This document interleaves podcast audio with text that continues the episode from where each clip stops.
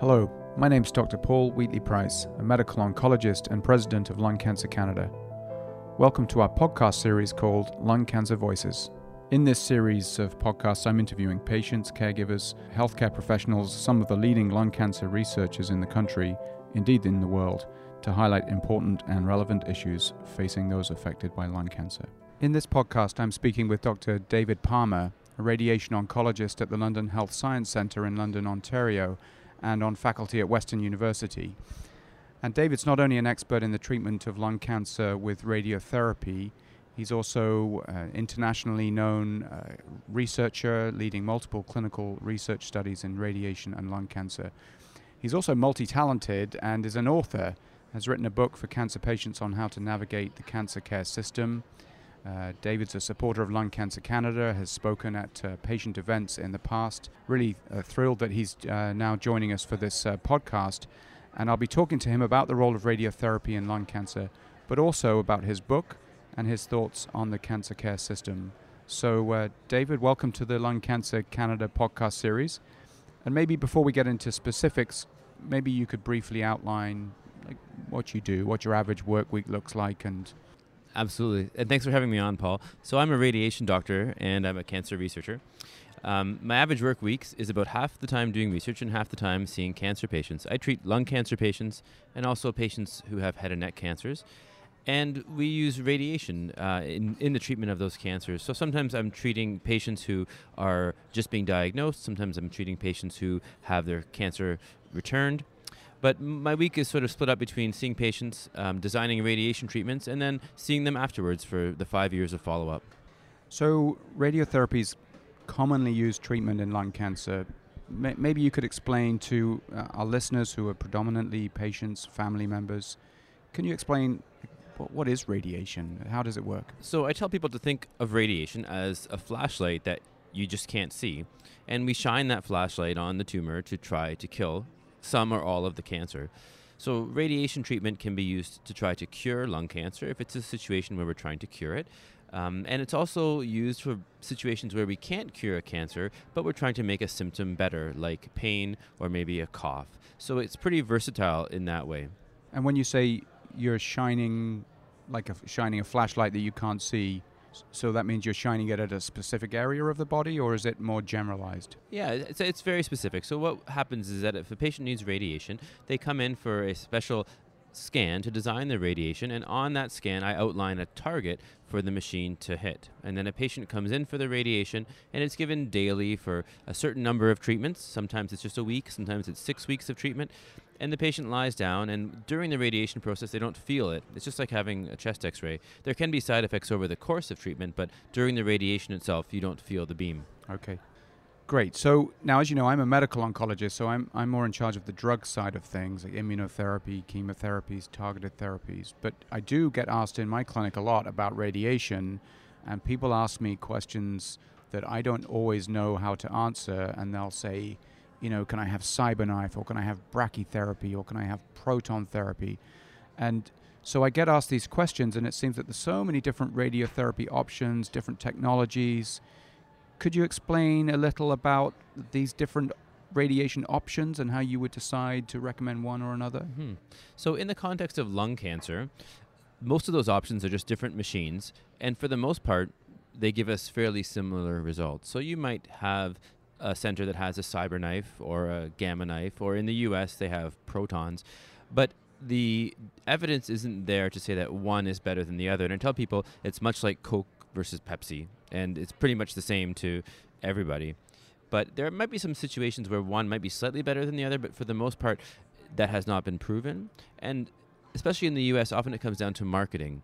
You know, centers in the US are trying to get patients, it's very, very competitive, and they might have a, a big billboard saying we have this new technology that we're going to call whatever knife and it sounds really good but for the most part it doesn't really matter what kind of machine that you're being treated on as long as you're being treated at a center of expertise uh, that's a that's a good point, and uh, there are things that I'm sure you get asked in your clinic, as I get asked in mine, which seem to be based on uh, a current trend or something that's been in the media, and we have to take time to explain. There's maybe something more robust needed than what's on the billboard. Absolutely. And I think it's good that people are aware of what's in the media, but sometimes the, the reports in the media are for things that are going to come out in five or 10 years, and we just have to be patient. Okay, so you've explained about what radiation is and how it works and some of the different options that, that might be available. So, specifically with lung cancer, when or why would a patient with lung cancer generally need to meet a radion- radiation oncologist like yourself? So, most lung cancer patients will meet a radiation oncologist at some point. And normally we break it down by stages, lung cancer. And the stage just tells us how far a cancer has spread usually for patients with a stage one or two or three cancer, we try to do surgery first if we can. After surgery, sometimes there's a role for radiation. But if a patient is not fit enough for surgery, or if a patient doesn't want to have surgery, then they would meet a radiation oncologist after. For patients who have more advanced cancer, what we would call stage four, where it spread to other parts of the body, generally, historically, they would meet a radiation doctor if they're having symptoms. In that case, often we weren't trying to cure a patient just to slow the cancer down, and we would use radiation to try to improve a symptom. Nowadays, though, the paradigm has changed a little bit where if a patient has had a cancer spread to other parts of the body, we might try to target that to get rid of it altogether. But that's something we'll discuss maybe later in the podcast. Right, and I think uh, I think it's true to say that in people with stage four lung cancer, are still more likely to receive radiotherapy than, than drug treatments. Yeah, still more likely. And, you know, with both radiation and drug treatments, we know that more patients should be seeing their chemotherapy doctors, their medical oncologists, or their radiation doctors. And we have to think about in Canada how can we improve access, especially in areas where people might not live very close to a cancer hospital. So you hinted in an earlier answer there that um, uh, that now with there's a paradigm shift in, in the way we treat lung cancer. Um, what would you say have been the biggest radiation advances or radiotherapy treatment advances in the last couple of years that are changing that paradigm? Well, I always tell people that our radiation mach- machines have changed very, very dramatically in the past 20 years. Just like the phone in your pocket has changed completely. If you look at phones from the 80s and 90s, what we can do now would be considered a miracle back then. It's almost the same with radiation, where we can target tumors that we couldn't target before very, very precisely. If a patient, for example, has a lung tumor that's moving a bit as the patient breathes, we can now track it in real time, see where it is, and hit it, even though it's moving, something that would be impossible. And we can deliver radiation doses that would be considered unsafe many, many years ago, but because it's so precise, we can now do it quite safely. So, the biggest paradigm change, I think, in radiation has been the advent of a new treatment that we call stereotactic radiation. And that just means very, very precise radiation treatment. It's used for little small cancers, a stage one cancer, when patients can't have surgery. And it's been shown in that situation to cure more patients than the older, less precise radiation. But the more exciting role, I think, for the stereotactic radiation has been in a setting where a patient has metastases, meaning cancer that's spread to other parts of the body. Historically, those patients have been considered to be incurable. So if your lung cancer had spread, let's say, to a bone, we would have said, well, this is already in your bloodstream being aggressive wouldn't be worthwhile. It puts you at risk of side effects, and they would be treated to slow the cancer, but not to get rid of it.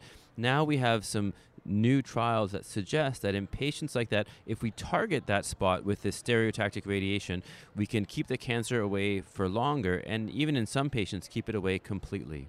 And you mentioned there stage one lung cancers, where people who maybe can't have surgery for one reason or another might have radiation do you see a time in the future where surgery becomes a thing of the past for many people and radiation is for the those who could have had surgery anyway? It might be going that way.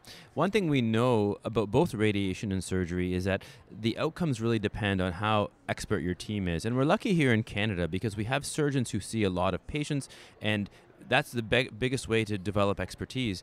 In other countries like the US, we have centers that are only doing a few surgeries a year, and the outcomes are way worse. The complications are more, and the risk of dying from the surgery is way worse.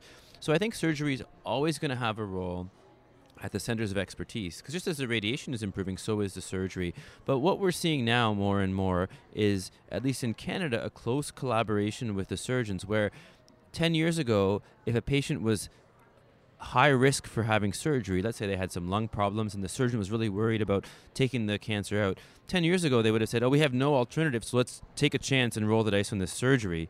Nowadays, a surgeon might say, I don't need to take that chance. Let's do the stereotactic radiation. And if it d- doesn't work, you can come back later and do the surgery perhaps. So I think it's really a team effort as we evolve together. And I think that's that's my experience as well in, in Ottawa that it's very tight team between surgeons, radiation oncologists, medical oncologists, pathologists, nursing, ra- um, radiology, X-ray. It, it's all having to work together. So you mentioned stereotactic radiotherapy a couple of times as being the big advance, and that's now the smartphone version of radiation. In Ottawa, we have that. We're a bigger center, and, and in, in London, you do. But is it widely available across Canada, these new technologies, if, if for people who live in more remote areas? Mm-hmm. So it's widely available, but not universally available. So there are some centers like Ottawa and London, where I am, where it is very easy to access and there's a high level of expertise. And there are some centers where they will do stereotactic radiation, but they don't do the more complicated situations. Let's say a tumor is up against an important structure that's a bit more high risk, and they might refer that. But what I, to another center. But what I would say is that if you're listening to this podcast from somewhere where they might not have it, speak to your radiation doctor and ask them if they have the expertise or if there's someone that you could be referred to that could discuss it. And most of the time, we find that people across Canada are very keen to refer when there's a technology that they that they might not have themselves. Right. Well, thank you, David, for that lung cancer radiotherapy 101 that you've taken us through. Um, but let's switch tracks now because you're not a one-trick pony. As I mentioned earlier, you're you're also an author. So could you tell me a little bit about how you came to be a writer? So this was definitely a detour. I always thought of myself as a researcher and uh, a clinician, and never thought that patient education was something that I would do. Um, but things changed. And what happened in my life is that when I was in my 30s, about five years ago, when I was 35, my best friend was diagnosed with colon cancer. And um, his name was Bob. And we grew up together. We went to high school together.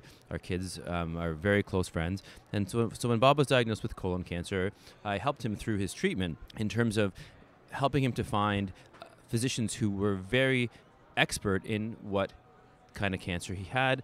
I made sure that he went to a surgeon who was a high volume surgeon. I made sure that his case was discussed at a tumor board. All these little steps that we can do to make sure people get high quality care.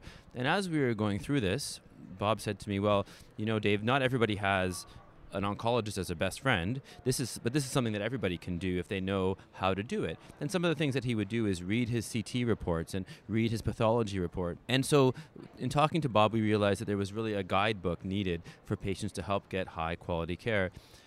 What happened, unfortunately, is that after Bob's treatment was finished, I sort of stepped back, and without me really knowing it, he was lost to follow up, so we say, meaning that he wasn't booked to go back for his follow up appointments. And he had thought that because he didn't hear from his surgeon, that he didn't need any more follow up appointments. But he really did. And he and his family were planning a, a, long trip, a sabbatical for a couple years. And before they left on this trip, we had this conversation where I said, Hey, who's following you for your colon cancer while you're away on this trip? And he said, Well, I haven't seen anybody in several months, and I didn't know I needed any more follow up. And sure enough, when um, before he left, we made sure he got scans very quickly because he was leaving in a couple of weeks. And sure enough, the cancer had come back at that time point. Fortunately, at that time, he still we still had a shot at trying to get rid of the cancer, but ultimately it failed, and Bob did pass away about two years ago. But so when we before Bob died, we managed to put together this book called Taking Charge of Cancer. And what it is, it's a step by step guidebook written for people who are not medical about how to get top notch cancer care. And one thing that was really important to us is that that there was no financial motive here. We know that in the cancer world, people are selling things, and often, sometimes they're legit and sometimes they're not. And we thought it was very important to remove any suggestion that this could be done for a financial motive. And so what we decided was that all the author royalties that would have come to me as the author or instead go directly to our Cancer Research Foundation. So as the book is sold, it brings money in that's used for cancer research. Well, that's uh, that's fantastic. So, so the book, um, taking charge of cancer, I guess written for a, a similar audience to, to, maybe people who are listening to this podcast. Um, so you've explained what, why you wrote it. Have you have you had feedback? Uh, has it been well received? And uh, as a follow-on question from that, um, has um, maybe your experience of writing the book or your experience uh, with Bob has that changed you as a physician? So first on the the issue of um, with the feedback that we've had, so the feedback has been well beyond what we would have expected. It became a Globe and Mail bestseller um, in the summer that it came out, and I'm not sure of the exact numbers of copies that it has sold, but it is quite high. And it's motivated people in a few different ways. It's motivated people to take charge of their cancer, to do things like get their pathology reports, to get their CT scan results. And one thing I talk about in the book is it, it tells people to get something called a survivorship care plan. And what that is, is it's a map roadmap for you at the end of treatment. So let's say you have a stage three lung cancer, which is often treated with chemotherapy and radiation and maybe some immune therapy after that. At the end of treatment, patients often don't know what comes next. And what a survivorship care plan is, it's a roadmap given to you by your doctors at the end of treatment to tell you, okay, for the next five years, these are the scans you're going to have. This is who's going to order them. This is who you call if you have a question. And I know that if Bob had had a survivorship care plan, the, issue of him being lost to follow up would never have happened. And these survivorship care plans have not been used much in Canada at all, but in the US, they're now being mandated. And so we're going to see a huge explosion in these survivorship care plans. And this leads to the question about what kind of, how it's changed me as a physician. So when I learned about these survivorship care plans, I started to use them myself. And I remember going in with my very first patient with a survivorship care plan, and it was a piece of paper, and it had his diagnosis and his treatment, and then the next steps. That I was going to see him every three months for a certain period of time. But this guy, who happened to be the first one to finish treatment after I had learned about these survivorship care plans, struck me as someone who didn't care at all about his cancer treatment. He it's hard to get him to come for his treatments. He seemed ne- never to be interested in anything. I thought, okay, this is going to be a huge waste of time. I'm going to go in the room, and he's it's just going to be a waste of effort. And so I go in there and I I say, hey, I've got something for you. This is a sheet. Here's your diagnosis. Here's the treatment you've had. Here's when I'm going to see you. Here's what you. Here's where you call if you have any issues. And after I go through with it, go through it, I look at him, and he says, well, I have one question. And I said, oh yeah, go ahead. He's like, can I have another copy of this? And so, so I was definitely wrong in my assumption. So now I've tried to use survivorship care plans more and more, and we're trying to integrate it into practice. It is a bit difficult because it can be a time consuming process. So, what we're looking at doing is having situations where so some of our support staff can take that role with a patient to go through a survivorship care plan with them. But it's something you can ask your doctors about is how to get a survivorship care plan, how to get your pathology reports. And the book does go through these things step by step for you. So to answer your question, the feedback has been pretty good. That's terrific. And so survivorship um, is, I guess, a huge part of cancer care now. And we've traditionally seen survivorship programs more in cancers which have had higher survivor rates, like breast cancer and, and, and colorectal cancer. Um, and because lung cancer historically has been such a rotten disease with poor outcomes, the number of survivors has been less. But with a lot of the new technologies, we're seeing more survivors. So I, for one, need to start thinking about survivorship uh, care plans uh, for my patients. We see a lot more. So uh, um, thank you. You've taught me uh, uh, something new. Um, eh, final question, uh, David. Um, you know, most oncologists are not writing books like you have or recording podcasts like we're doing now. But and obviously we see this as important. How would you encourage your colleagues to do this kind of thing, or you know, or get engaged in in more uh, patient education and, and working in partnership with patients? So I think there are two things we can think about here. The first one is that we as physicians and, uh, and anyone in the healthcare team, we have a responsibility to advocate for our patients, right? And you mentioned earlier that traditionally lung cancer outcomes have not been that great, and and and the people who we have not been able to cure, the people that we've lost over the years, they can't advocate for themselves anymore. The only people that can advocate for them are us and their surviving family members. And it's important for us to carry those voices forward because we've seen over the past 10 years that we can make progress in lung cancer, but the public is generally unaware of the issue of lung cancer. It's 433 deaths a, uh, a day in the US just from lung cancer alone. And we need to advocate on behalf of those patients. But the second thing is that we need to counter a lot of the misinformation that's out there. And physicians have traditionally been terrible at getting messages out. We use big words, we, we're not definitive, and we sort of skirt around the issue sometimes when we're asked questions. Whereas there are people out there who will say, hey, baking soda will cure your cancer, even though that's totally untrue. Vitamin C will cure your cancer.